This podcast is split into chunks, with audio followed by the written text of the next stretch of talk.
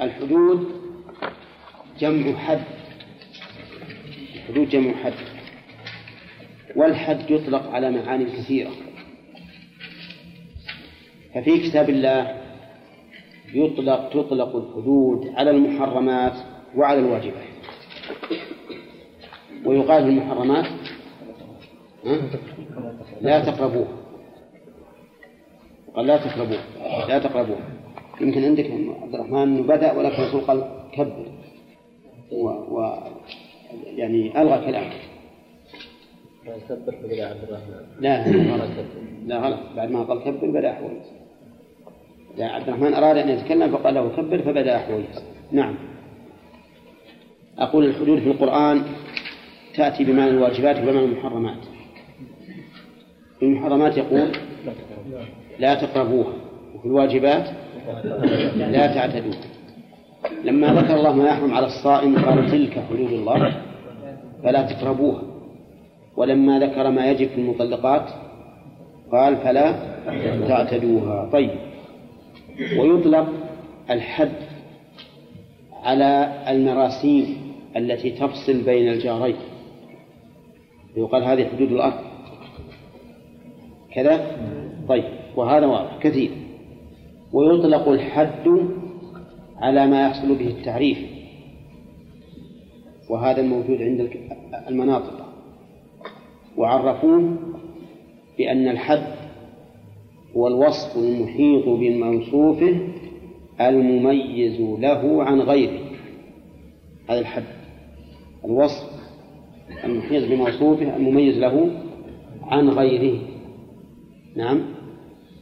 قال السفاريني الحد وهو أصل كل علم وصف محيط كاشف فافتهم وصف محيط يعني بموصوف كاشف يعني مميز له عن غيره.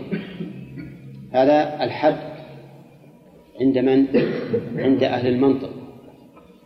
الوصف المحيط بموصوفه المميز له عن غيره. فلا بد أن يكون جامعا مانعا. مثال ذلك لو قلت ما هي الطهارة؟ فقلت الطهارة هي استعمال الماء في الأعضاء الأربعة. شو نعم. هذا محيط بموصوف ولا لا؟ لا يحيط. بموصوف. لأنه باقي عندنا الغسل والتيمم فهو غير محيط بموصوفه فليس بحد. ولو قلت إن الطهارة هي أن يطهر الإنسان ثوبه ويغسل وجهه بعد النوم. نعم. وما أشبه ذلك. صار صار غير غير صحيح أيضا. لأنه ما دخل غير غير المحدود. نعم. دخل غير المحدود. فلا بد أن يكون الحد جامعا مانعا. فإن لم يكن جامعا مانعا فهو, ماسع لو قلنا في تعريف الواجب حد الواجب ما هو؟ قلت ما أمر به. الواجب ما أمر به. لا لا هنا هذا غير مانع. هذا غير مانع. السبب لأنه يدخل فيه غيره. ولا لا؟ يدخل فيه المستحب. فهنا ما ميزه عن غيره. ولو قلت إن الواجب ما صدره الله تعالى بقوله يجب عليكم. مثلا. لكان غير صحيح. ليش؟ لأنه ما أحاط بموصوفه. لأن الواجب يجب ولو بغير هذه الصيغة. واضح؟ طيب. يطلق الحد وهو المراد هنا. فيراد به هي العقوبة المقدرة شرعا في معصية. عقوبة مقدرة شرعا في معصية. لتمنع من الوقوع في مثلها وتكفر ذنب صاحبها. تالي مرة ثانية. عقوبة مقدرة شرعا في إيش؟ معصية. لتمنع من الوقوع في مثلها وتكفر ذنب صاحبها. الأخير هذا مو لازم لكنه أتينا به حتى يتبين الحكمة من العقوبة. وإنه ما هو المقصود من العقوبة مجرد العقوبة فقط بل لها حكمة وهي المنع من الوقوع في مثلها سواء من الفاعل أو من غيره. والثاني تكفير ذنب صاحبها. مثال ذلك رجل زنى. يجب أن نجلده مئة جلدة الجلد هذا عقوبة ولا غير عقوبة؟ طيب مقدر؟ مقدر. من قدره؟ الله عز وجل. الشرع. الحكمة من ذلك؟ الردع لأجل أن لا يفعلها هو أو غيره مرة ثانية. وثانيا التطهير والكفارة.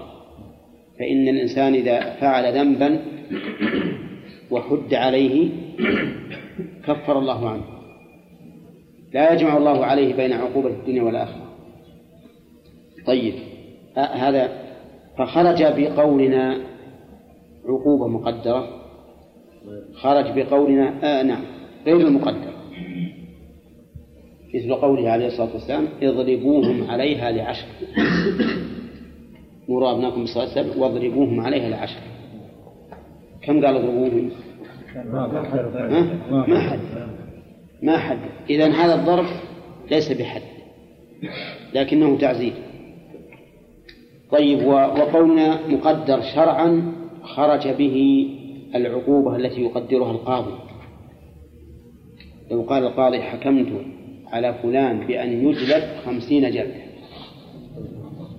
ليست حد ليست هذه ما حد من اللي مقدرة؟ القاضي فلا تكون حدا طيب وقولنا في معصية هذا بيان للواقع. أن العقوبات هذه أنها تكون في على معاصي. وليس هناك عقوبة من الشرع على غير المعصية. لا ليس فيه عقوبة على فعل الواجب ولا على فعل المباح. لكن ترك الواجب لا شك أنه يتضمن فعل المحرم إلا أنه ليس فيه عقوبة إلا إذا كان ردة ففيه القتل. لكن القتل بالردة ليس من القتل بالردة والقتل بالقصاص ليس من الحدود. خلافا للمتأخرين الذين يجعلون القتل بالردة والقتل بالقصاص من الحدود. هذا غلط ما في شك. لأن الحد لا بد من تنفيذ والقصاص يسقط بالعدل والردة القتل فيها يسقط بالرجوع إلى الإسلام. لكن الزاني مثلا لو زنى وثبت عليه الزنا هل يمكن يسقط؟ أبدا ما يمكن يسقط. حتى لو تاب إذا كان قد إذا كان إذا كانت الجريمة قد ثبتت ببينة لو تاب ما ما يقبل. لا بد أن يقام عليه الحد. طيب إذا الحد في اللغة المنع وفي الاصطلاح هنا في هذا الباب. عقوبة مقدرة شرعا في معصية لتمنع من الوقوع في مثلها وتكفر عن صاحبها.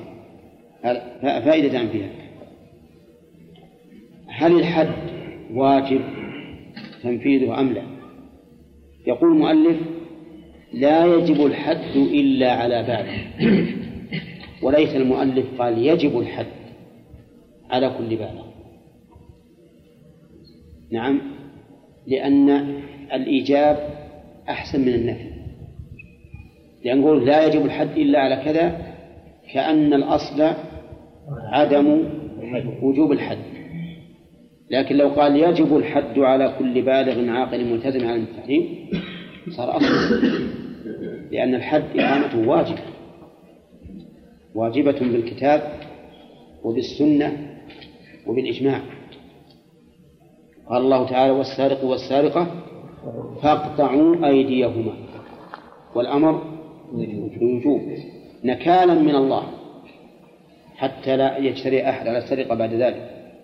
والله عزيز حكيم. وصف ختم بالعزة حتى يكون له السلطان عز وجل. حكيم حتى لا يقال إن هذا سفه. ليش تقطع يده على شر ربع دينار؟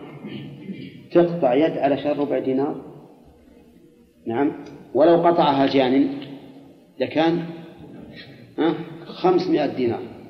يسلم خمسمائة دينار. أو لا يا الرحمن. ها؟ إذا سرقت قطعت في ربع دينار. وإن قطعت في الجناية سلم خمسمائة دينار. نعم. حماية للأموال في قطعها بربع دينار وحماية للنفوس في قطع في وجوب خمسمائة دينار في قطعها. نعم. طيب الحد واجب.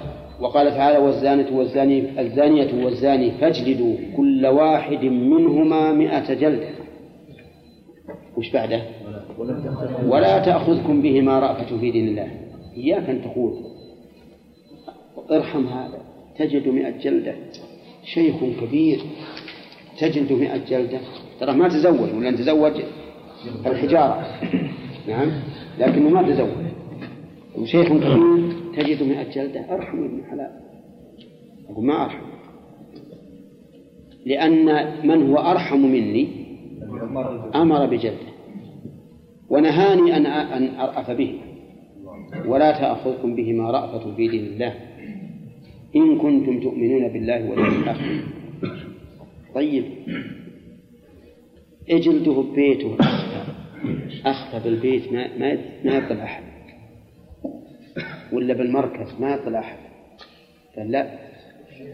وليشهد عذابهما طائفة من المؤمنين. طائفة. والذي شرع هذه الحدود والله أرحم من من من الخلق أرحم من الخلق من الوالدة بولدها لأن في إقامة الحدود مصالح عظيمة ما تحصى. فيها ردع وفيها تطهير. يقول بعض الملحدين والزنادقة يقول إننا لو قطعنا يد السارق لأصبح نصف الشعب مقطوعا ما له إلا على يد يجونك العالم يمر بك العشرة خمسة منهم لهم على يد وخمسة ها على يدين شلون؟ وين المصانع؟ وين الحرث؟ وين الزرع؟ وين التحميل؟ إذا صار الواحد ما في إلا يد يسرى بس ما ما ما هو طيب. وش نقول له؟ نقول صلاة نقول لو ودع مرة أي نعم نقول معنى ذلك أن أقر الرجل على أن نصف شعبه سراق حرمية نعم. ولو أنه قطع واحد من هؤلاء لارتدع آلاف ولا صار سرقة نعم ولا ولم يكن سرقة لكن ابن آدم لقصور نظره ينظر إلى الحاضر ولا ينظر إلى المستقبل. وذكرنا دليلين من القرآن على وجوب. الحد. وقال تعالى في قطاع الطريق إنما جزاء الذين يحاربون الله ورسوله ويسعون في الأرض فسادا أن يقتلوا أو يصلبوا وتقطع أيديهم وأرجلهم من خلاف. هذا إنما يعني ما جزاؤهم إلا هذا فإنما أداة حصر وقال عمر رضي الله عنه وهو يخطب الناس على منبر الرسول عليه الصلاة والسلام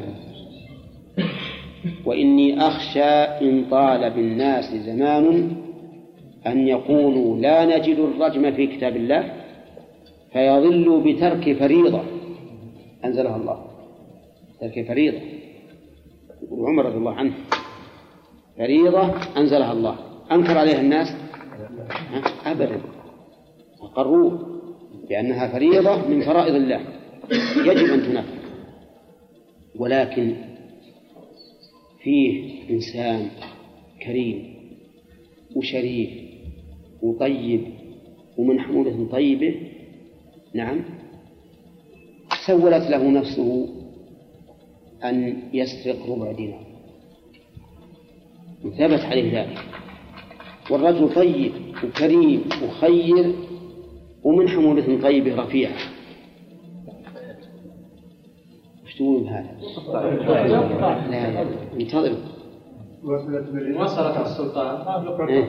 وصلت السلطان لكن السلطان جاءه ناس يتوجهون وقال وقال هذا رجل طيب ومن رجل طيب وهو رجل كريم ها؟ أقل الأحوال وش بيفتح للناس إلى إلى إلى جو الضيوف؟ كيف يفتح الباب؟ يقول لي يفتح باليسرى ما هو مشكلة. نعم. على هذا يقام عليها الحد. على الشريف على الشريف وعلى الوضيع وعلى الغني والفقير والذكر والأنثى والحر والعبد. لا فرق. لأن الله عز وجل لم يفرق. السارق والسارقة. ما دام سرق هذا جزاؤه بل لو لو قال قائل إن سرقة هذا الشريف لولا أن الله حد حدا لقلنا تقطع يده ورجله يعني الشريف تدنسه بالسرقة أعظم من تدنس الوضيع. أليس كذلك؟ أي نعم. ولهذا مر علينا في التوحيد في زنا الأشيمط واستكبار الفقير أشد من من زنا الشاب ومن استكبار الغني. هذا الرجل شريف ومن حمولة شريفة. كيف يسرق؟ أو كيف يزني مثلا؟ إذا لا فرق بين الغني والفقير والصغير والكبير. لا. لا إيه، انتبه بالكلمة يقول لا يجب الحد أولا أن يكون بالغا. فلا يجب الحد على من دون البلوغ. لا يجب الحد على من دون البلوغ. والبلوغ يحصل بواحد من أمور ثلاثة إما بإنزال المني وإما بإنبات العانة وإما بتمام خمس عشرة سنة. وقد سبق لنا أدلة ذلك في باب الحجر. فإذا بلغ الإنسان فإنه ينظر في بقية الشروط حتى يقام عليه الحد. وأما من دون البلوغ فلا حد عليه ولو زنى أو سرق. لحديث رفع القلم عن ثلاثة. هذا دليل. تعليل لأنه ليس أهلا للعقوبة لعدم صحة القصد التام منه لأنه ناقص ناقص في التصور وناقص في التصرف. ولهذا منع الله من إتيانهم أموالهم بأنفسهم حتى لا يضيعوها. ولكن لا يعني ذلك أن الصغير لا يعزر بل يعزر والتعزير غير الحد. ولهذا قال الرسول صلى الله عليه وسلم مروا أبناءكم بالصلاة لسبع أه؟ واضربوهم عليها لعشر. فأمر بضربهم قبل البلوغ. فالتعزير شيء وإقامة الحد شيء آخر. وعلى هذا فلو أن صغيرا فعل الفاحشة ما نقول هذا لا يجب عليه الحد اتركوه بل لابد أن يعزر بما يردعه وأمثاله عن هذه الفعلة أو الفعلة. وكذلك أيضا لو سرق ما يترك بل لو لو أفسد شيئا دون ذلك فإنه لا يترك بدون تعزير. فالتعزير شيء والحد شيء آخر. عاقل ضده المجنون. فالمجنون لا يجب عليه الحد. لحديث رفع القلم عن ثلاثة ولأنه ليس له قصد تام يعرف به ما ينفعه ويضره فيقدم أو يحجم. وهل يعزر ليش؟ ها؟ لأنه لو عزر ما انتفع. ها؟ إذن نتركه. يفسد أموال الناس يحرق الدكاكين يمزق يكسر البطيخ. نعم. إيش؟ ولا ولا ماذا نصنع نعم لا بد أن يمنع ولو بالحبس. إما عند وليه وإما في الحبس العام. فالمهم أنه لا يترك والفساد لأن الله عز وجل يقول والله لا يحب المفسدين. وإذا تولى سعى في الأرض ليفسد فيها. ويهلك الحرث والنسل. إيش بعده؟ والله لا يحب الفساد. فالذي لا يحبه الله لا يجوز لنا أن نمكن منه أبدا. كل فساد للدين أو الدنيا فإنه يجب على ولاة الأمور ومن قدر من غير ولاة الأمور أن إيش؟ أن يمنع منه. لأن الله لا يحبه. فإذا كان لا يحبه الله كيف نمكن منه؟ إذا المجنون لا يقام عليه الحد. ولا يعزر ولا نقول ولا نقول يعزر بما يكف شره؟ ها؟ هذا هو؟ نعم. لأن حبس هذا المجنون الذي يريد أن تكون له الحرية الكاملة في تصرفه حبس هذا فيه نوع من التعذير له. نعم. طيب عال ملتزم. ملتزم. يعني ملتزم لأحكام الإسلام. سواء كان مسلما أو كافرا.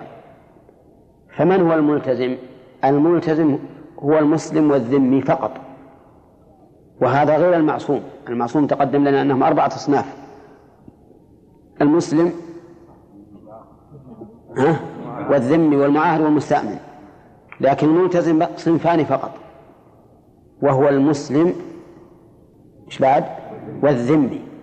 لأن الذمي ملتزم بأحكام الإسلام لكنه لا يقام عليه الحد إلا فيما يعتقد تحريمه. أما ما يعتقد حله فلا يقام عليه الحد ولو كان حراما عند المسلمين. ولهذا لا نقيم عليهم الحد في شرب الخمر ونقيم عليهم الحد في الزنا لأن الزنا محرم بكل شريعة. ليس في الشرائع شيء يبيح, يبيح الزنا أبدا وعلى هذا فإذا زنى الذمي إذا زنى الذمي بامرأة مثله ما يعني ما هي من المسلمين يعني بيهودية مثلا أو نصرانية وهي مختارة فإننا إيش؟ نقيم عليه الحد ليش؟ إذا قال ما هو مسلم والحد قلتم إنه تطهير. ها؟ لكن نقول إن إن الحد فيه علتان. المنع من الوقوع في مثلها والثاني ها؟ التكفير. فإذا كان هذا هذا ليس أهل التكفير ففيه العلة الثانية وهي المنع.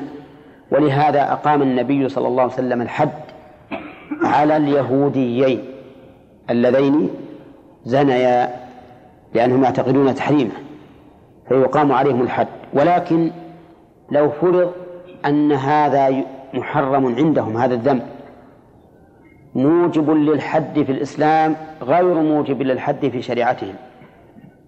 لو فرض هذا فهل نقيم عليهم الحد بمقتضى الإسلام أو لا؟ الجواب لا. ما نقيم عليهم الحد بمقتضى الإسلام. كما لا نقيم عليهم الحد بمقتضى الإسلام فيما يعتقدون حله فإذا كانت شريعتهم لا, لا توجب الحد في مثل هذه المعصية فإننا لا نقيمه عليهم لكن نعزرهم لأن الحد واجب في كل معصية ليس لأن التعزير واجب في كل معصية ليس فيها حد ولا كفارة طيب عالم بالتحريم هذا الشرط الرابع بالغ عاقل ملتزم ها عالم بالتحريم. خرج به الجاهل بالتحريم. هذا لا لا حد عليه. ولكن كيف نعلم أنه جاهل أو عالم بالتحريم؟ لأننا إذا قلنا يشترط أن يكون عالما بالتحريم صار كل واحد من الناس يقول إنه ليس عالما بالتحريم. ما دريت والله أن السرقة حرام. ما دريت أن الزنا حرام. نعم. ماذا ماذا نعمل؟ ينظر. إن كان قد عاش في بلاد الإسلام فإن دعواه الجهل بالأمور الظاهرة ها لا يقبل ولا يسمع منه. أما إذا كان حديث عهد بإسلام أو كان ناشئا في في بادية بعيدة ما يدري عن أحوال المسلمين فإننا نقبل منه دعوى الجهل. فإذا كان مثله يج... إذا كان مثله يجهل قبلنا دواه الجهل ورفعنا عنه الحد. فإن شككنا في هذا الأمر إن شككنا هل هو ممن يجهل مثل ذلك أو لا؟ ها؟ فالأصل عدم إيش؟ عدم العلم. فلا نقيم عليه الحد لأنه لا بد أن نتحقق الشرط وهو أن يكون عالما بالتحريم. وهل يشترط أن يكون عالما بالعقوبة؟ لا يشترط. لو قال هذا الرجل المحصن الذي زنى قال إنه لو علم أن حده الرجم ما زنى أبدا لكن حسب المسألة جلد يقول أصبر على الجلد. ها وش نقول؟ نرجمه ولا ما نرجمه؟ ها؟ نرجمه. لأنه لا يشترط العلم بالعقوبة. إذا كان عالما بالتحريم فمعنى ذلك أنه رضي بأن ينتهك حرمات الله. والله عز وجل قد أوجب العقوبة على هذا الفاعل لهذه المعصية ولا عذر له الآن. ثم قال المؤلف فيقيمه الإمام. يعني فإذا ثبت الحد فمن المخاطب بإقامته؟ وهل لكل إنسان أن يقيمه؟ لا. قال فيقيمه الإمام أو نائبه. وعلم من قول المؤلف فيقيمه أنه لا بد من النية. لا بد من النية. فلو غضب الإمام على شخص لو غضب الإمام على شخص في مسألة غير فاحشة فجلده مئة جلدة. سمع أنه يسب الإمام قال هذا الرجل الذي يسبني يلا اجلدوه مئة جلدة. فجلدوه مئة جلدة. فلما انتهوا منه قال لهم إنه قد زنى. تكون الجلدات هذه عن زناه ينفع؟ لا لأنه لا بد من من نية ولهذا قال فيقيمه. والإقامة لا بد أن يكون لها نية. ويجب على الإمام أيضا أن ينوي بإقامة الحد أو من الآداب أن ينوي بإقامة الحد أمورا ثلاثة. أولا امتثال أمر الله عز وجل في إقامة الحدود. ولا ينوي بذلك التشفي أو الانتصار. ينوي رحمك الله ينوي بذلك امتثال أمر الله تعالى بإقامة الحد.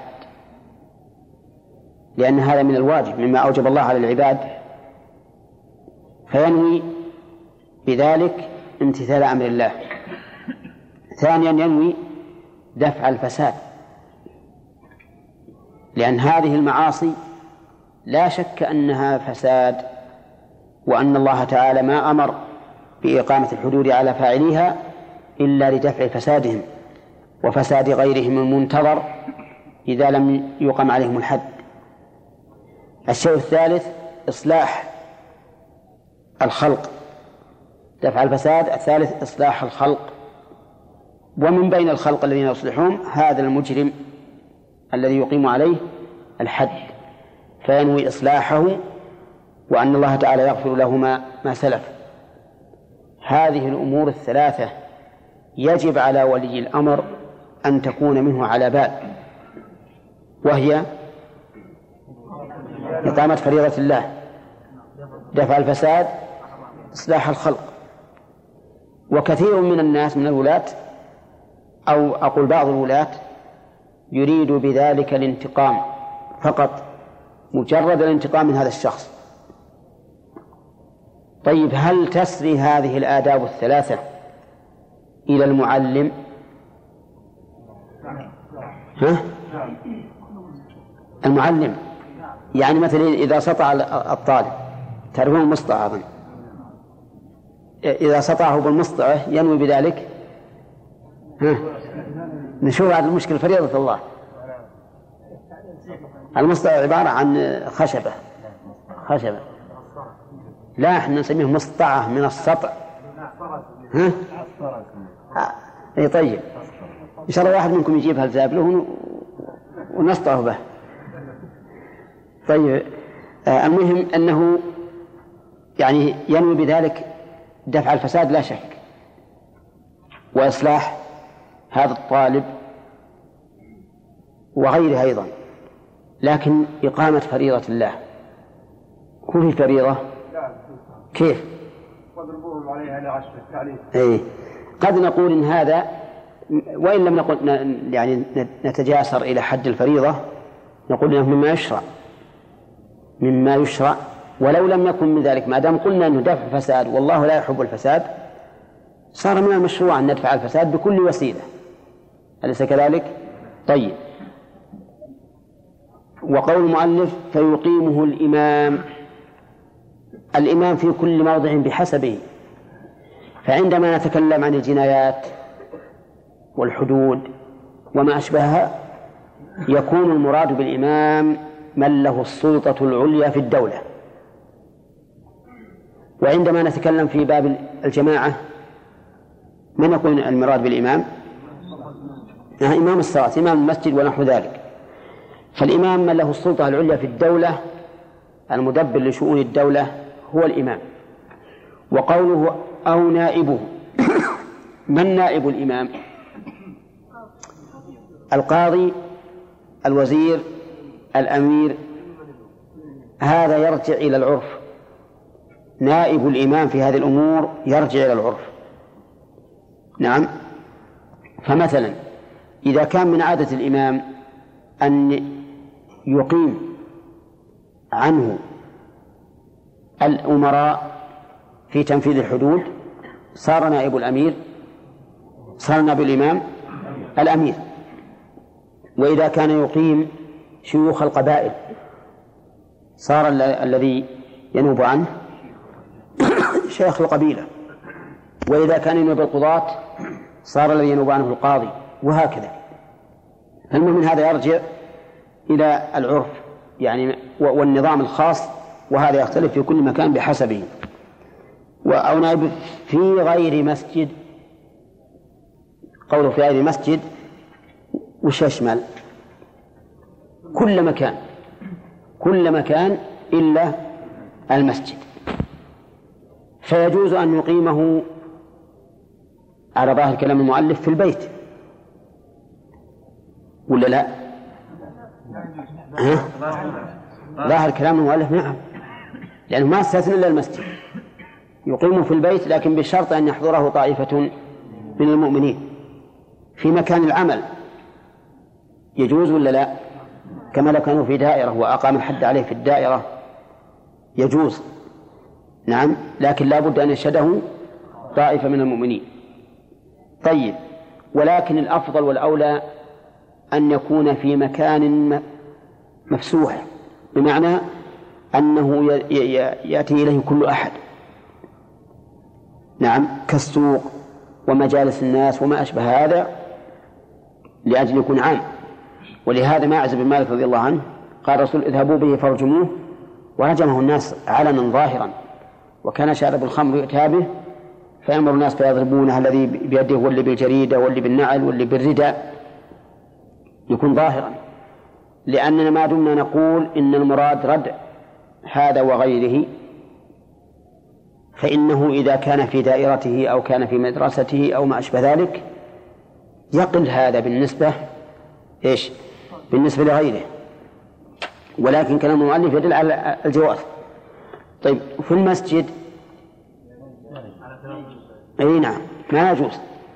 في المسجد لا يجوز لأن النبي صلى الله عليه وسلم قال في قال في المسجد للأعراب الذي بال في المسجد إنما بنيت ها لذكر الله تعالى وقراءة القرآن والصلاة أو كما قال عليه الصلاة والسلام. فالمساجد مبنية للذكر والطاعة وليس لإقامة الحدود. وأيضا فإنه إذا أقيم عليه الحد في المسجد فربما يحصل منه أذى. ربما يحصل منه أذى. ولا لا؟ يرتاع ثم يحدث. نعم. برائحة أو ما هو أغلب منها. وأيضا ربما يحصل منه صراخ. وكلام ما ينبغي ولا يليق بالمسجد. فلهذا يمتنع إقامة الحد في المسجد بالدليل والتعليم. طيب. آه، وإذا تم وإذا أردنا أن نقيم الحد فبماذا نقيمه ففيما ففيما نقيمه وبماذا نقيمه؟ وكيف نقيمه؟ فيما نقيمه في كل مكان إلا في المسجد. كيف نقيمه قال المؤلف ويضرب الرجل في الحد قائما. هذا هكذا نقيمه نضرب الرجل قائما لا قاعدا ولا مضطجعا بل يضرب وهو قائم. ولكن لا بد أن يضرب. ما هو يضرب ثوبه؟ يضرب هو. أما لو قال كذا دفع نفسه وخلى الثوب هو الذي يولي الضرب فهذا ليس بضرب. نعم. أي نشوف الحاصل ينفع ولا ما ينفع؟ لابد يقام ويضرب. نعم. يضرب قائما ضد القائم الجالس والمضطجع. ولكن بشرط أن يكون الضرب واقعا عليه لا على ثوبه. يضرب أيضا بصوت بصوت ولا بمطرقة ها؟ بصوت. صوت يعني معروف الصوت. خيزرانه أو عصا أثل أو ما أشبه ذلك. ولا ولا يكون بشيء قاس كالحديد. نعم. إنما يكون بصوت. لا جديد ولا خلق. الجديد معروف يكون صلبا. والخلق القديم يكون هشا فربما ينكسر وربما يتفتت ولا يقع منه ضرب. فلا بد أن يكون صوتا بين بين صوتين لا جديد ولا خلق. طيب أيضا يقول المؤلف ولا يمد من اللي ما يمد؟ الرجل. عندما نضربه ما نمده على الأرض. ليش؟ لأننا إذا مددناه على الأرض فإن الضربة تكون ضربتين كيف؟ لأن وقع الصوت ثم الأرض أيضا تصطدم به فيكون كأنه ضرب مرتين فيضرب قائما فقط ولا يمد ولا يربط العلة نفس الشيء لأنك إذا ربطته على عمود أو على خشبة فإن الضربة. الضربة ستكون ضربتين طيب وأيضا ذكروا أثرا عن ابن مسعود رضي الله عنه قال ليس في ديننا مد ولا ضرب ولا تجريد ولا يجرد لا يجرد إيش معنى لا يجرد؟ يعني لا تخلع ثيابه لا تخلع ثيابه ولا إزاره ها؟ إيه نعم ولا إزار. لا إزار ولا رداء بل تبقى عليه ثيابه. إلا إذا جعل فيها ما يمنع. إذا جعل فيها ما يمنع يجب أن يجرد مما يمنعه. مثل لو جعل عليها فروة. لو جعل عليه فروة. قالوا ما لم يكن عليه فروة فتخلع. لو جعل عليه فروة ما يمكن مكنه. أو جعل عليها عليه جلدا أو بلاستيك أو ما أشبه ذلك. قدمت جارية إلى علي بن أبي طالب لتضرب في الحد فأمر بتجريدها فإذا عليها درع من حديد. درع الدرع المعروفة من حديد عشان ما يأثر عليها. فإذا فإذا علمنا أن هناك شيئا مانعا وجب علينا إزالته. ولا يجوز أن نحابي أحدا في ذلك. وقال ولا يجرد بل يكون عليه قميص أو قميصان. أو للتخيير ولا للتنوير ها؟ للتنوير يعني اللباس اللي عليه من قميص لا قميصين يترك. فإن كان عليه ثلاثة ها؟ ظاهرة نخلع الثالث لكن إذا كان برد ها؟ هذا سامي يقول نحط عنده ضوء. نعم. نعم. الضرب؟ لا لا. هو إذا نشوف الثلاثة هذه. الثلاثة هل تمنع؟ كان تمنع منعناها. لأن أحيانا تكون الثلاثة خفيفة حتى لو هي ثلاثة ما تمنع. والمهم أن يصل ألم الضرب إلى بدنه. نعم. بل يكون عليه قميصان أو قميص أو قميصان. ها؟ خلاص؟ طيب. نعم. شيخ من الذكر إنها فريضة لا لا ما هي من الذكر. المراد بالذكر ما يذكر الإنسان فيه ربه أما هذه عقوبة. وقد ورد الرسول نهى أن أن أن تقام الحدود في المساجد وأن تنشد فيها الأشعار لكن الحديث ضعيف ولهذا عدلنا عنه وأتينا بالحديث الصحيح الذي في مسلم. نعم. ما حد الطائفة التي تشهد العذاب أما المذهب فيكفي طائفة واحدة ورجل واحد. رجل واحد والصحيح أنه لا بد من ثلاثة فأكثر. إذا شهدوه اللي يقيمون يعني مثلا الحج اللي مثلا الشرطة يعني يقاموا الحج في مركز الشرطة. نعم. هل هذا يسمى طائفة؟ إيه طا... نعم يسمى طائفة. المطلوب هذول ما يرتدعون يعني هم اللي قايمين بالعمل. لا يرتدعون هم بأنفسهم. هم بأنفسهم يرتدعون. هم بأنفسهم يرتدعون لا شك. لكن مثل ما قلنا إنه إذا كانت عامة في خارج في السوق أو لا. نعم.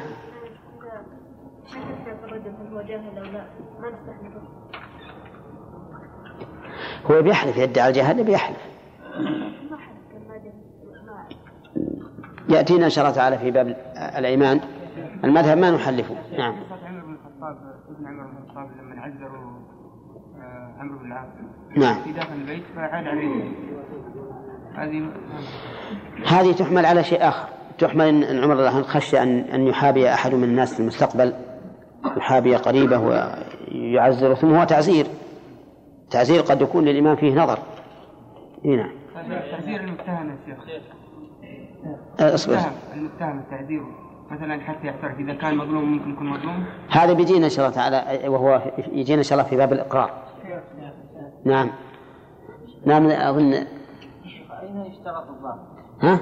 أين يشترط الضابط؟ أين يكون؟ سيكون إن شاء الله قريبا بس ما وصلنا سوى المسجد أبدا أبد أبد المسجد ما يجوز كيف كيف بمن قال أن معنى الصوت لا يخرج عن كونه جد من الغنم أو ما شابه ذلك؟ كيف؟ يعني الصوت يقول بعض الناس على أنه ما يخرج عن كونه من الجن. إيه لا غلط غلط لا الصحابة كانوا يأتون بالأصوات من الأشجار لكن نعم نعم المصلى إيش؟ المصلى مصلى في البيت؟ اي لا لا ما يجوز لأن له حكم المسجد بدليل أن الرسول صلى الله عليه وسلم منع الحيض أن يدخلن في في مصلى العيد ها؟ لا أخذت أخذت نعم؟ لأنه غير ملتزم للأحكام هو هو ودينه ما علينا منه؟ يعذر إذا إذا كان في داخل بلاد المسلمين يمكن. أما في مكانه ما ما, ما نقول شيء. اذا كان يثير بعض الوقت نعم. وأعترف إنه قتل لكن ما جهل الحال. يعني وقت القتل كان كان صاحي أو كان مجنون. إحنا ما نتكلم عن القتل نتكلم عن الحدود. القتل ما هو حد. القصاص لأولياء المقتول. أو زاني. نعم. أو زاني. إذا زنى في حال إفاقته يقيم عليه الحد لا هو ما يعرف ما يدري إذا على جنونه ولا بحاله. كيف قبضناه؟ قبضناه يزني هو وهو أقر. أقول قبضناه يزني وهو في حال الجنون ولا في حال الصحو؟ هو هو أقر أقر بأنه في حال في حال إفاقته. يقام عليه الحد إذا تمت الشروط ترى اللي سأل مرة ما له النائب ها؟ أن يكون نائب للنائب أن نعم نعم. ما يخالف. إذا كان له ذلك نظاما وعرفا فلا بأس. الباب العانة بلوغ 25 سنة ما هي علامة؟ ثابتة للبلوغ يعني قد يحصل بلوغ البلوغ هي ما فيها إجماع. لكن هذا هو ظاهر فعل الرسول في بني قريظة في بني قريظة. فإنه كان يكشف عن معتزلهم فمن وجده أنبت قتله. ومن لم يجده أنبت ألحقه بالذرية وسباه. وك... ها؟ خمسة خمسة عشر سنة هذا الأثر الصحيح في البخاري. فإن حديث ابن عمر رضي الله عنه يقول أنه عرض على النبي صلى الله عليه وسلم في غزوة أحد فلم يجزه الرسول عليه الصلاة والسلام. وفي غزوة الخندق أجازه ولو خمسة عشرة سنة. وفي صحيح الحاكم قال ولم يرني بلغت. فلم يجزني ولم يرني بلغت. وكذلك قال فأجازني ورآني بلغت. وكذلك أيضا تقدير عمر بن عبد العزيز للجند أعطياتهم إذا بلغوا خمس عشرة سنة وقال إن هذا هو الحد بين أظن قال البلوغ والصغر. نعم. مثل المعاهد إذا زال في المسلم أي إذا زال في المسلم انتقض عهده. ويقتل يقتل. يقتل. لو كان ما محسن. أي ولو كان هو محسن. لأجل نقضه العهد. السيد يقيم الحد إذا كان جلدا على رقيقه. السيد يقيم الحد إذا كان جلدا على رقيق. لأن له ولاية تأديب. طيب أين قال رحمه الله تعالى؟ ولا يبالغ بضربه بحيث يشق الجلد. لا يبالغ بضربه مبالغة مقيدة بحيث يشق الجلد. أما المبالغة على وجه لا يشق الجلد فلا بأس به. بل سيأتينا إن شاء الله تعالى أنه هو الواجب. المبالغة نوعان. مبالغة تشق الجلد هذا حرام. لأنه لا ليس المقصود من ذلك أن يجرح الرجل ويمزق جلده. إنما المقصود أن يذوق ألم الجلد حتى يتأدب. ولهذا قيدها المؤلف. قال لا يبالغ بضربه ها بحيث يجد يشق الجلد. بحيث يشق الجلد. وحيث هنا مبنية ولا معربة؟ مبنية ولا معربة؟ وش الدليل مبنية؟ أنها بنيت على الضم مع دخول حرف الجر. طيب يقول ولا يبالغ بجلد بحيث يشق يشق الجلد ويفرق الضرب على بدنه. هذا أيضا من آداب إقامة الحد أن يفرق الضرب على جسده. لماذا؟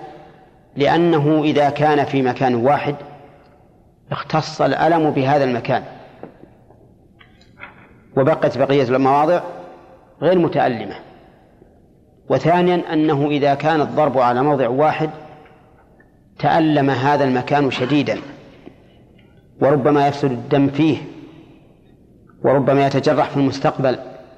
فلهذا نقول فرق الضرب على الظهر على الأكتاف على الأفخاذ على الساقين على القدمين حسب ما يوافق. وأما أن نكون على موضع واحد فإن هذا خلاف الآداب في في في إقامة الحد. لكن فيه مواضع ما لا يجوز أن يقام فيه الحد. قال ويتقى الرأس والوجه والفرج والمقات. أربعة أشياء. يتقى بمعنى يجتنب الوجه لأن النبي صلى الله عليه وسلم نهى عن ضرب الوجه ونهى عن تقبيح الوجه لأن الله تعالى خلق آدم على صورته.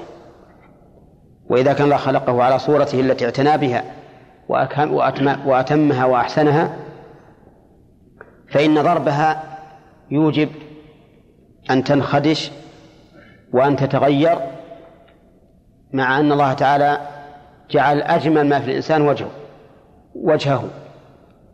ولهذا خلقه على الصورة التي اختارها وأرادها من بين سائر الجسد فلا تقبح فلو قال قبح الله وجهه كيف قبل الله وجهه وهو أضافه إليه؟ على صورته التي اعتنى بها عز وجل وخلقها خلقا جميلا. فلهذا نهى النبي صلى الله عليه وسلم عن الضرب على الوجه. يتقى أيضا الرأس. كيف الرأس؟ يعني ما يضرب الرأس في الجلد. لماذا؟ لأن الرأس ألمه شديد حيث إنه ليس عليه لحم يقي الضرب. وحينئذ يصل الضرب إلى العظم فيتألم وربما يتأخر برؤه فلهذا لا يضرب عليه. ويتقى أيضا الفرج القبل أو الدبر آه، القبل قبل يعني ذكر الرجل وفرج المرأة. لأن ذلك يضر به وربما يقتل الرجل. إذا وقع الضرب على الخصلتين فقد يموت الإنسان فيجب أن يتقى الفرج. والمقاتل مثل إيش؟ مثل على الكبد أو على موضع القلب أو على موضع الكليتين. نعم. فيتقى هذه المحلات لأنه لم هذه المواضع لأنه ليس المقصود من ذلك إتلاف هذا الذي أقيم عليه الحد. ولكن إذا كان الضرب تعزيرا ليس حدا فلا حرج أن يضرب الإنسان على رأسه. كما لو أن الإنسان مثل صفع ابنه على رأسه وقد روي عن عمر رضي الله عنه أنه ضرب رجلا على رأسه حتى أدماه. نعم. فهذا يدل على أن الضرب على الرأس في غير الحد لا بأس به. أما في الحد لأن جلده شديد فإنه يضر فيتقى. فالذي يتقى في ضرب إذن كم؟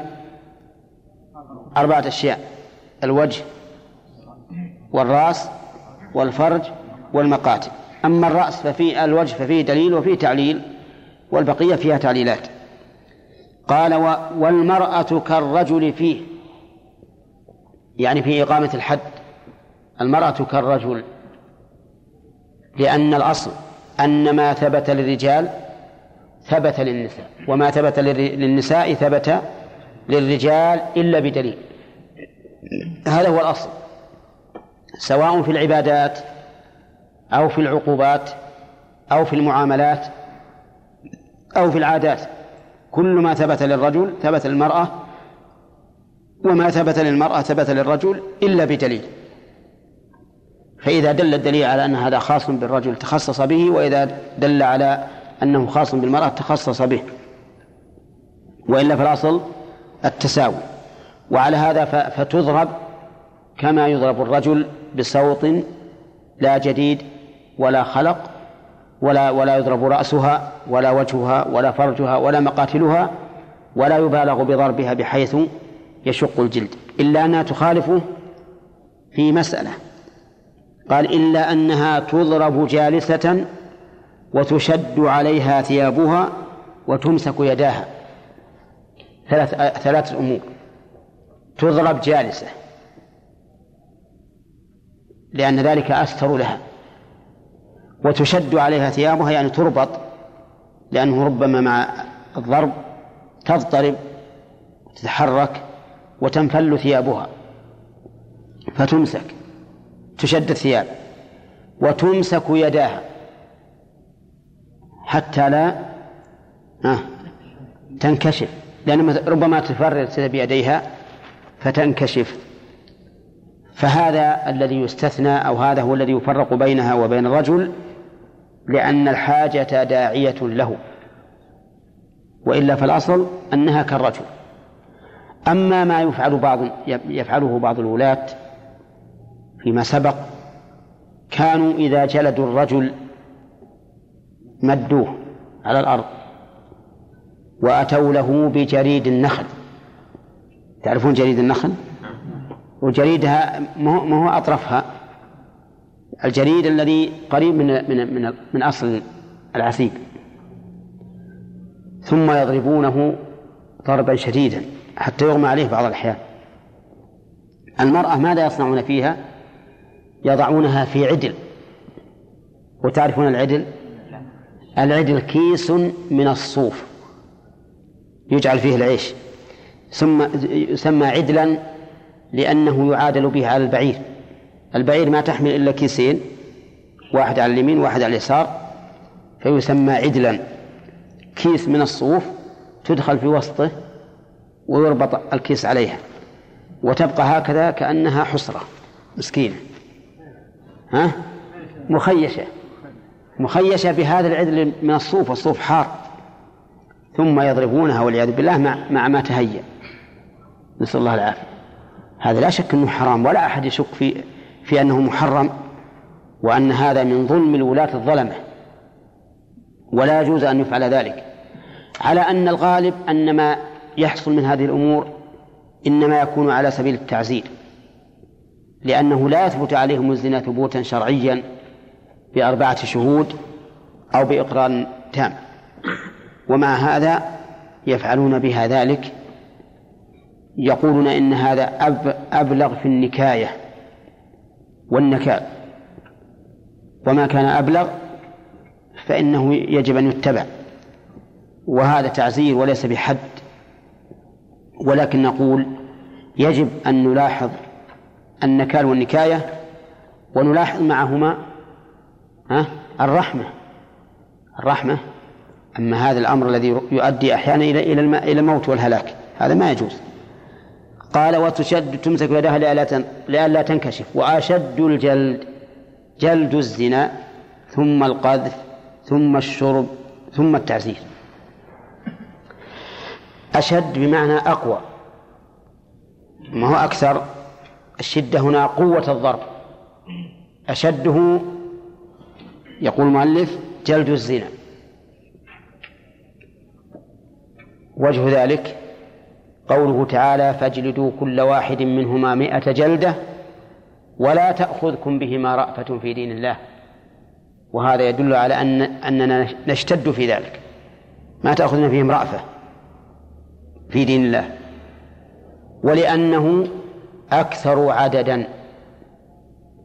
وإذا كان الشارع راعى كثرة العدد فإن الصفة تتبع العدد. لولا أنه يجب أن يكون أقوى في الصفة ما كان أكثر عددا. فعندنا في ذلك دليل وتعليل. ثم القذف.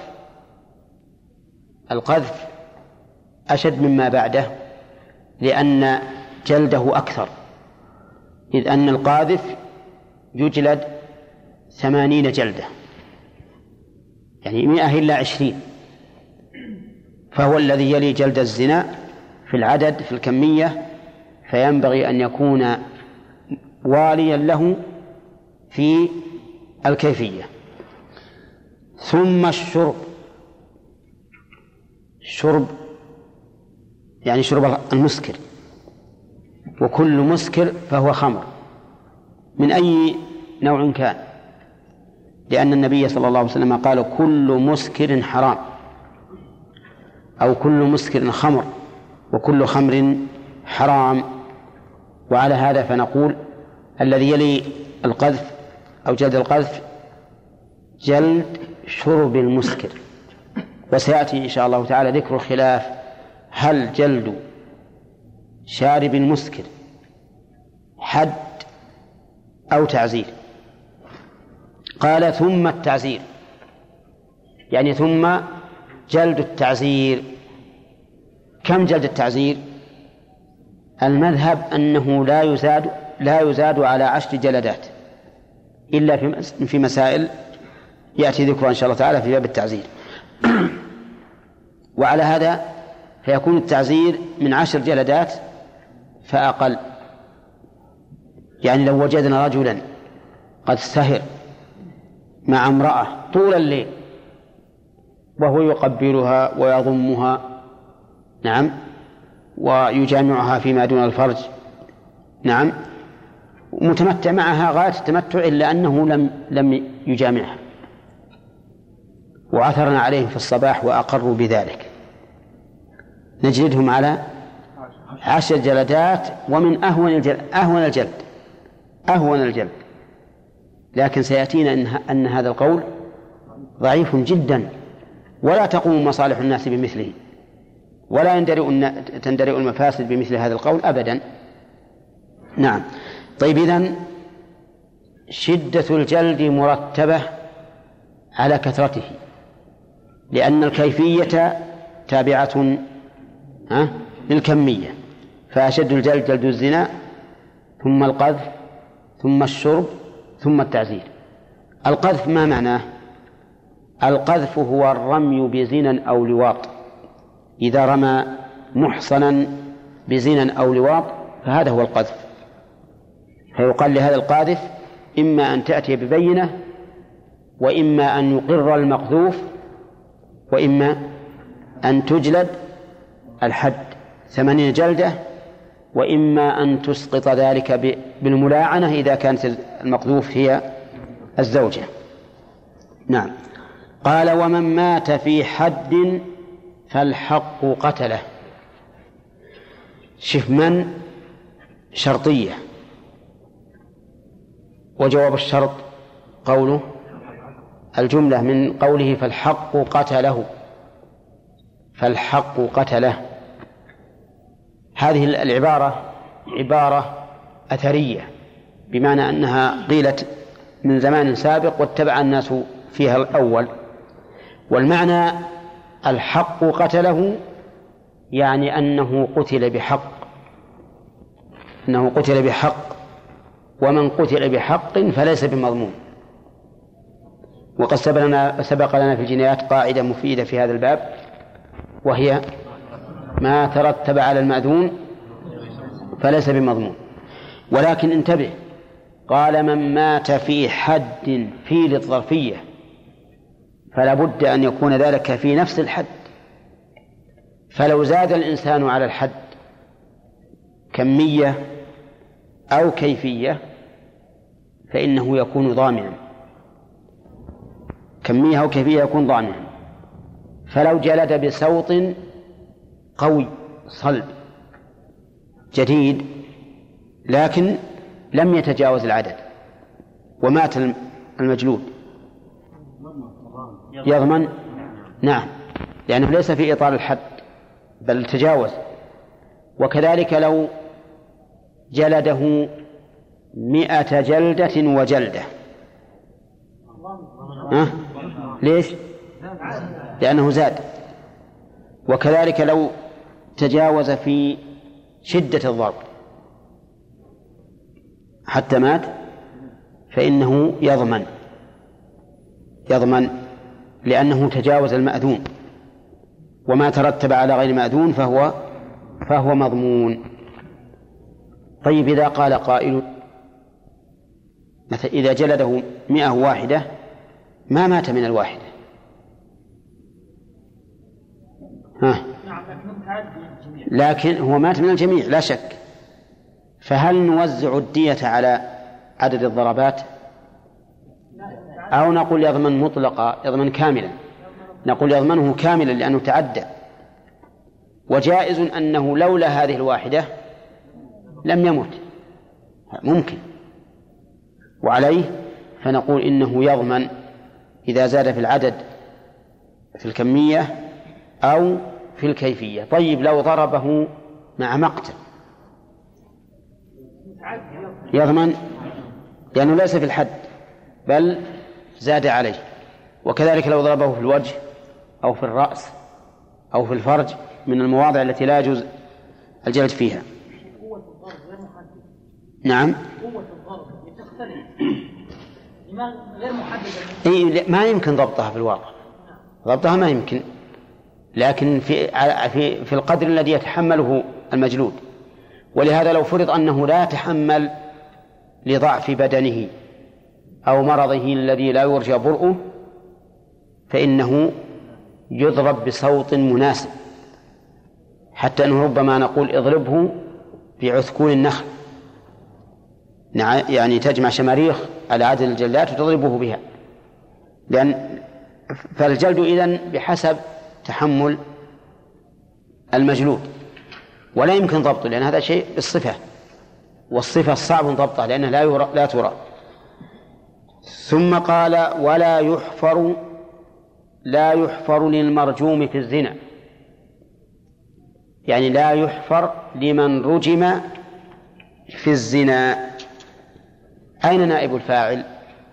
يحفر. جار مجرور؟ إي نعم. لا الجار مجرور. لأنه ما عندنا مفعول به ينوب عن الفاعل. نعم.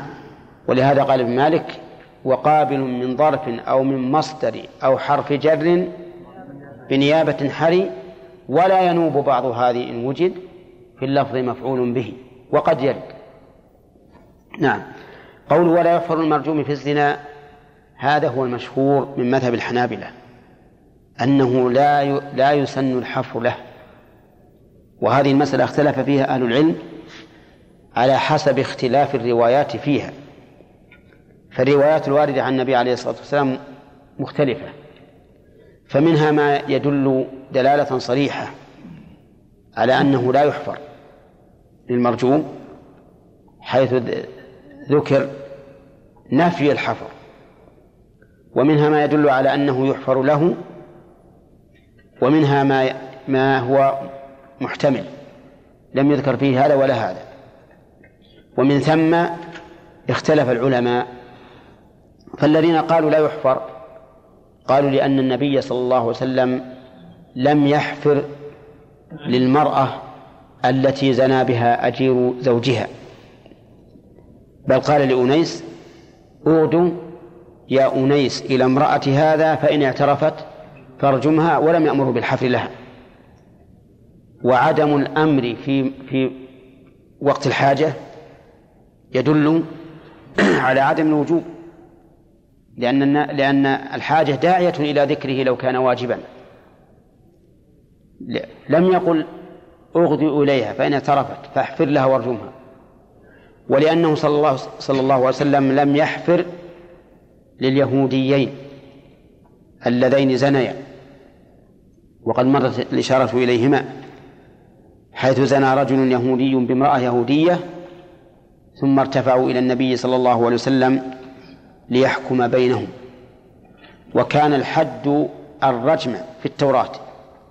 لكن لما كثر الزنا في أشرافهم قالوا لا يمكن أن نعدم أشرافنا. إذا ماذا نصنع؟ نسود وجوههما ونطوف بهما على على القبائل أو ما أشبه ذلك مما يؤدي إلى الخزي والعار. فلما قدم النبي صلى الله عليه وسلم المدينة ووقع الزنا من رجل منهم وامرأة قالوا اذهبوا إلى هذا الرجل يعني النبي صلى الله, صلى الله عليه وسلم لعلكم تجدون عنده شيئا فأمر النبي صلى الله عليه وسلم برجمهما. وقال إن هذا هو حكم التوراة.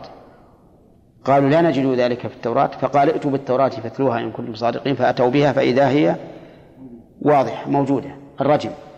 فأمر بهما فرجما. قال فرأيت الرجل يقيها الحجارة. منكبا عليها. وهذا دليل على أنه لم لم يحفر لهما. أما حديث ماعز فاختلفت الرواية فيه في مسلم نفسه.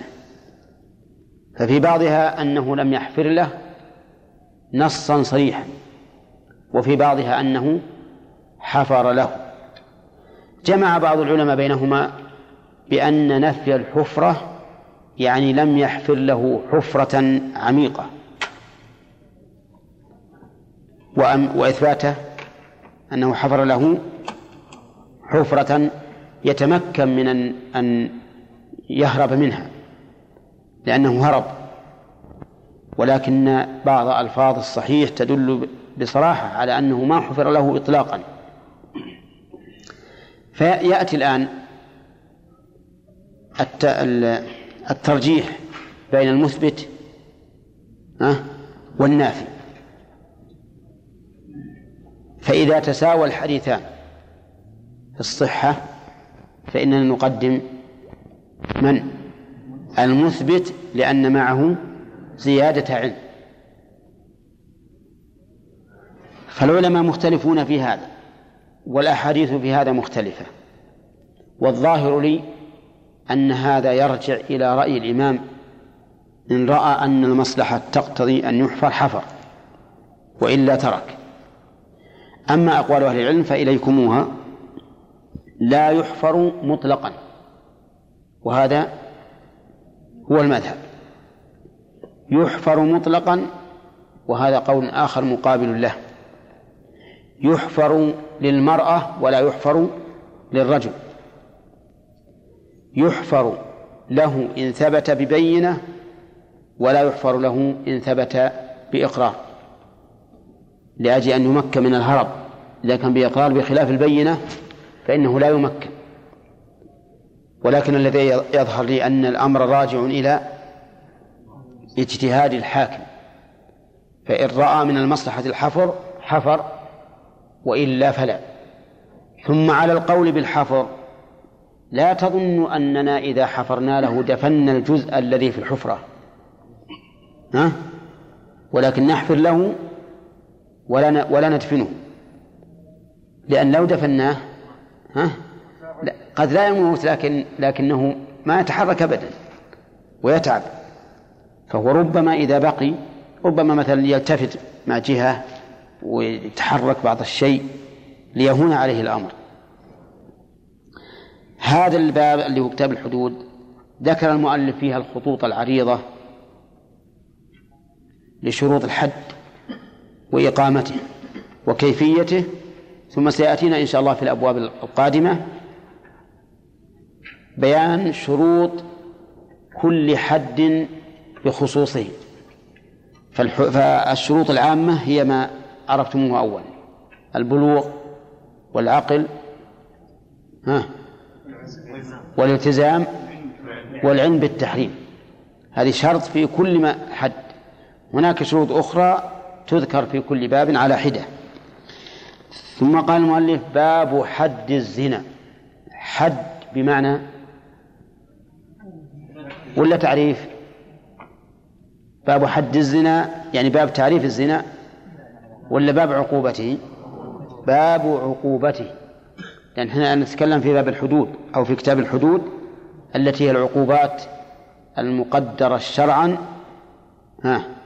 بمعصية. تكفيرا لفاعلها وردعا عن مثلها.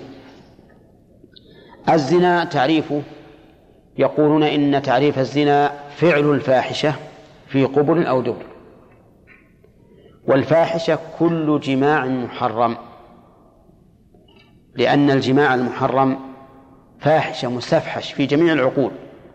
ما من أحد من بني آدم إلا ويستفحش يستفحش عقله هذا الفعل المنكر إلا من سلب الله من سلب الله عقله ومسخ طبيعته فإنه قد يستسيغ هذا المنكر. الجعل يستسيغ رائحة العذرة ولكنه في رائحة الورد ها؟ يمكن يموت. قال ابن الوردي رحمه الله إن ريح الجعل م... ريح الورد مؤذن في الجعل. ريح الورد الورد اللي من أحسن ما يكون إذا شمه الجعل هو الجعل لكن الجعل لكن ننسمها بالفتح. إذا شمه يكرهه لكن هات عذرة سبحان الله شمه قوي. يمكن تجد عذرة في مكان من يوم تنزل في هذا المكان ما حولك شيء يمتدي ولا الطيارات جاءت إلى هذا المطار. نعم على كل حال أقول إن بعض الناس والعياذ بالله يستسيغ هذا هذا الفعل الذي هو الزنا وأقبح منه اللواط نسأل الله العافية فهو فاحشة ولهذا نعبر عنه بأنه فعل إيش؟ الفاحشة في قبل أو دبر فما هي الفاحشة؟ كل جماع محرم طيب إذا مثل الرجل. إيش؟ الرجل. نعم. إذا ظهرنا له آه، يكون ما يتألم آه، البدن المحمول أو لا بد أن يبقى شيء يضرب. لكن نقول أنه يعني الحفر طيب ما يخالف. الحفر هذه مسألة يعني لا بد أن ننبه عليها. ليس معنى الحفر أن نحفر له إلى رأسه. بعض العلماء يقول يحفر له إلى ثندؤتيه ثندؤتي الرجل وثديي المرأة. وهذا أيضا فيه نظر لأننا إذا حفرنا إلى هذا الموضع وش بقي عندنا مما يرجم؟ الرأس والمقاتل. ولا و و ولم يرد في الشرع تحديد له. لم يرد تحديد له. ولكن أقرب شيء أنه يعني ينبغي أن يكون إلى إلى إلى الفخذين أو أو نحو ذلك. نعم. ما قلنا أن كل قسم أنه ينول من الضرب كل إيه. من الحجارة. كل نعم نعم نعم. أي نعم. هذا على رأي من من لا يرى الحفر. وهو المذهب. أما ما- من يرون الحفر لا يمكن اللي في في الأرض لا يمكن أن الحجارة تصل إليه. نعم. التمديد يكون ضربة ضربتين. قد يقال قد يقول نفس المحدود. يعني وأعطوني لا لا. لا ما هذا التكتيف تكتيف لا. إذا كان المرأة تمسك يدها مسك بدون بدون تكتيف. يعني يجي يجي رجلين ويمسكونها. محارمها أو غيرهم لأن هذه حاجة. نعم قول الله تعالى الزانية الزانية الزاني بالرجل الآن مو بالخطاب للأمة. إيه. قلنا أنه يتولى إقامة للناس فقط نعم. والخطاب للجمع هو معروف ان الخطاب المو- الم- ال- الموجه للأمة في في مثل هذه الأمور يراد به الامام لكن خوطبوا بذلك لأجل أن يكون أن يكون مقنعا للجميع. يعني لئلا يقول قائل هذا الرجل تسلط علينا مثلا.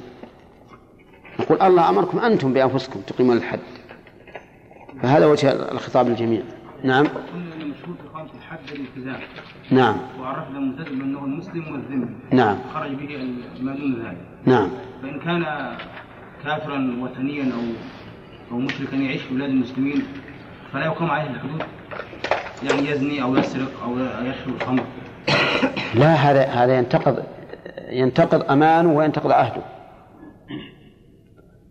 يعني لو جاءنا بأمان ودخل ثم أفسد انتقض امانه الشرح قلت إنه لا, لا, لا يقام عليه الحد. نعم ما نقم على حد لا ينتقض عهده. إذا انتقض عهده خير فيه الامام يعني يكون كأنه في كأنه في الجهاد كأنه أسير الجهاد. يعني يصير محارب. إي نعم إيه يكون محارب. يعني ينفسخ أمانه وينفسخ عهده. نعم. عمار أنا أشوف ان شده الضرب على كثرته إيش؟ شده الضرب مرتبه على كثرته نعم. لأن الكمية تابعة الكيفية تابعة للكمية. نعم. مثلا الآن شراب القادر يوجد أكثر من القادر من شراب الخمر. أشد. لماذا؟ لا- هذه الحكمة. لأن الله عز وجل ما ما زاد في الحد إلا لأنه أعظم. لأنه أعظم. فالحكمة تقتضي أن تكون الشدة والكمية والكيفية متلازمين. نعم. كيفية الرجل وهل محدد مثلا بحصى أو بحجم معين؟ سيأتينا إن شاء الله في باب ال- في باب حد الزنا. نعم. قول الرسول صلى الله عليه وسلم لأنيس رجل ترجمها إن اعترفت ترجمها نعم. هذا لا يدل على أن الإمام لم يشهد هذا الرجل. إي نعم. وليس بلازم. حضور الإمام مو بلازم. لكن تنفيذه أو الأمر بتنفيذه راجع للإمام. نعم. استدلنا بقوله تعالى ولا تأخذكم بما رأيتم في دين الله. نعم. على أنه هذه هذا دليل على قوة الضرب بالنسبة لحد الزنا عن غيره. نعم. في حين الآية اللي بعدها في نفس الزنا. نعم. وليشهد عذابهما طائفة من المؤمنين. استدلنا بها على عموم الحدود ووجوب شهود الطائفة. فلماذا خصصنا هذه يعني في في في عدم الرأفة في الزنا دون غيره يعني استدللنا بها على شدة الضرب. لا أما أما مسألة حضور الطائفة عند إقامة الحدود ما أخذناه من الآية إلا إلا عن طريق القياس. لأنه ما دام المقصود الرد فإنه إذا أقيم الحد في مكان لم يحضره أحد ما كان هناك رد. وكيف يرجع الناس في أمر ما ما شاهدوه ولا عاينوه؟ فهو مأخوذ من الحكمة في إقامة الحدود. نعم.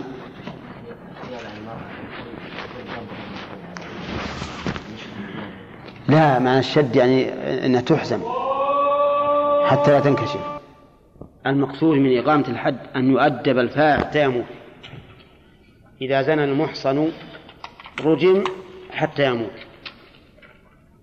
معلوم أن زنى فعل الشرط فعل الشرط والمحص ورجم جواب الشرط. رجم بماذا؟ رجم بالحجارة. ويجب أن تكون الحجارة لا كبيرة تقتله فورا ولا صغيرة يتألم ويتأذى بها بل تكون حوالي البيضة أو أقل. وقد علمنا أنه يتقى الرأس والفرج والوجه والمقاتل فيضرب بها إلى أن يموت. فما هو الدليل على هذه القتلة؟ التي قد يستبشعها بعض الناس. الدليل من كتاب الله وسنة رسول الله صلى الله عليه وسلم وعمل الخلفاء الراشدين والأئمة المهديين. أما كتاب الله عز وجل فهو ما ثبت في الصحيحين من حديث عمر بن الخطاب رضي الله عنه قال كان فيما أنزل من القرآن قال أن أن النبي صلى الله عليه وسلم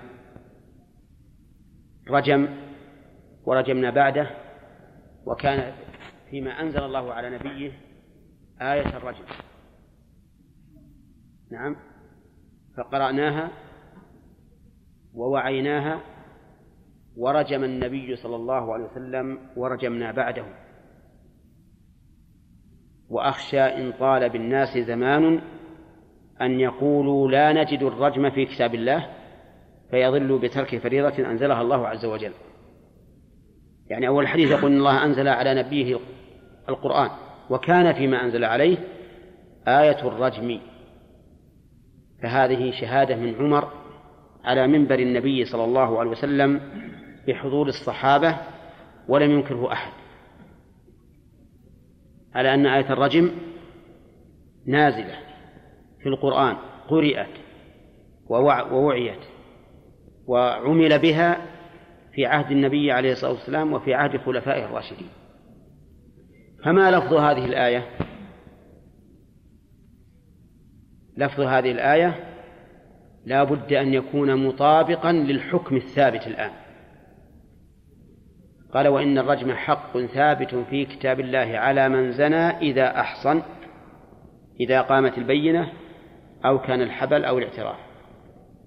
فلا بد أن يكون لفظ الآية مطابقا تماما للحكم الثابت الآن. وأما من قال إن لفظ الآية الشيخ والشيخة إذا زنيا فارجموهما البتة نكالا من الله والله عزيز حكيم فهذا لا يصح. لا يصح أولا لأن من قرأه لا ليس لم يجد فيه مسحة القرآن الكريم وكلام رب العالمين. وثانيا أن الحكم فيه مخالف للحكم الثابت الآن. كيف ذلك؟ الحكم في هذا اللفظ معلق على الكبر على الشيخوخة. سواء كان هذا الشيخ ثيبا أم بكرا. مع أن الحكم الثابت ها؟ خلاف ذلك. معلق على الثيوبة. سواء كان شيخا أم شابا. أم شابا. وحينئذ فلا يصح هذا اللفظ الذي ذكر أنه هو المنسوخ. فلا بد أن يكون اللفظ المنسوخ مطابقا للحكم إيش؟ الثابت. الواقع الآن. ونحن لا يهمنا أن نعرف لفظه.